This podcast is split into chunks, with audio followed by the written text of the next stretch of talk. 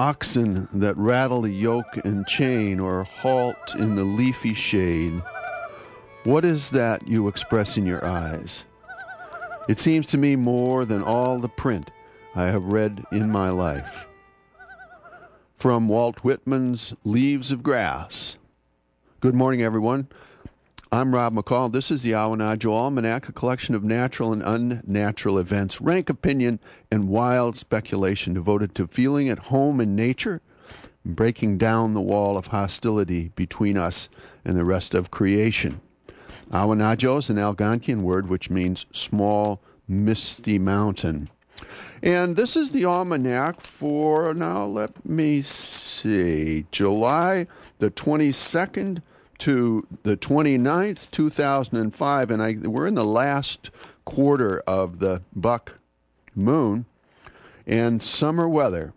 Here's some calendar events for this quarter moon that might be of interest to you. July 22nd is the feast day of St. Mary Magdalene, history's most renowned fallen woman, and according to tradition, the one person who was with Jesus when he was executed and first saw him on Easter morning.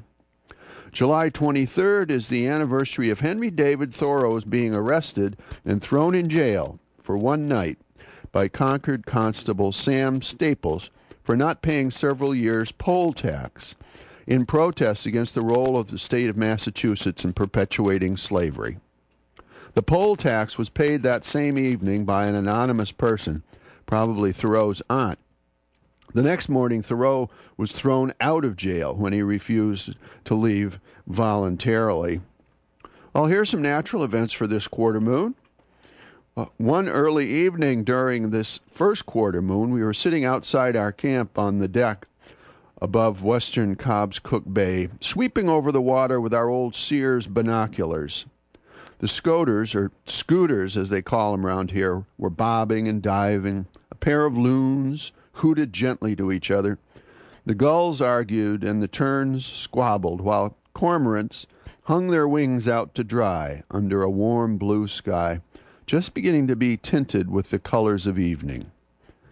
All at once we became aware that the air was full of hundreds of dragonflies or, or darning needles, darting and diving from near the ground all the way to treetop height as far as our binoculars could see.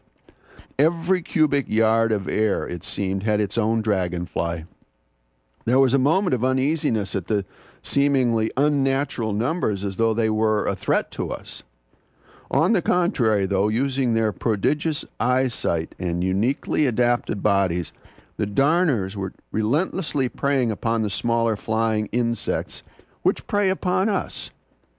Well, from where had they all come so suddenly, we wondered.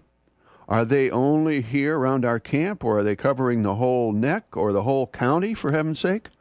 Are there hundreds or millions of these brightly jeweled sky sweepers tonight? The aeronautical abilities of the dragonflies are awesome. They can hang in midair, stop and start in an instant, and make right angle turns. And some claim that they can fly backwards, and for a moment or two it seemed that they did. They sparkle from head to tail with an astonishing beauty. Their elongated abdomens are colored bright topaz and blue, edged with ebony where the segments join each other. And the huge double wings are transparent and marked by black lines as if they were made of leaded glass with a hint of rainbow color. But the greatest jewels are their eyes. They are the largest eyes of any insect and wrap around the entire top quadrant of the head to meet in the center. And these huge eyes are illuminated by a yellow green light coming from within. Looking into them is like looking into two bright and glittering funnels, but with a diffuse darkness in the deep center. On the surface, these eyes are divided into countless facets like pixels, each of which represents a slightly different image of the doomed mosquito or midge or gnat which falls within its purview. The eye of the dragonfly sees not one or two, but hundreds of different images, thus seeing the whole at once. By seeing variously, it sees fully and truly. Such vision allows it to snatch its very life out of the thin air. I wish we could see so variously, so fully, and so truly, both without and within. Perhaps then we could make our living cleanly out of the thin air as they do, without leaving waste behind. Uh, here's a, a critter of the week for this week the ground squirrel and the mourning dove, who fed together under our bird feeder for quite some time the other day, a sort of a tiny little peaceable kingdom. Every now and then they would raise their heads at the same time and startle each other momentarily, but then go back to their contented feeding. And finally, here are a couple of seed pods for you to carry around with you this week. First, from Charles Dickens.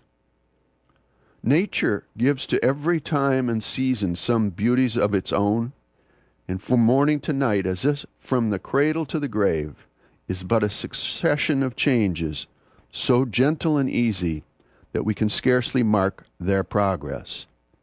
And from Basho, the Zen poet, 1664 to 1694.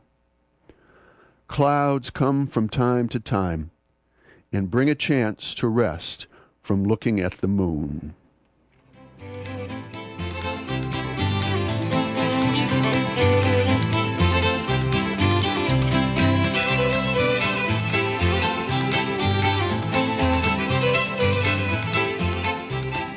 Well, that's the almanac for this quarter moon, but don't take it from us. Go out to the fair and see for yourself.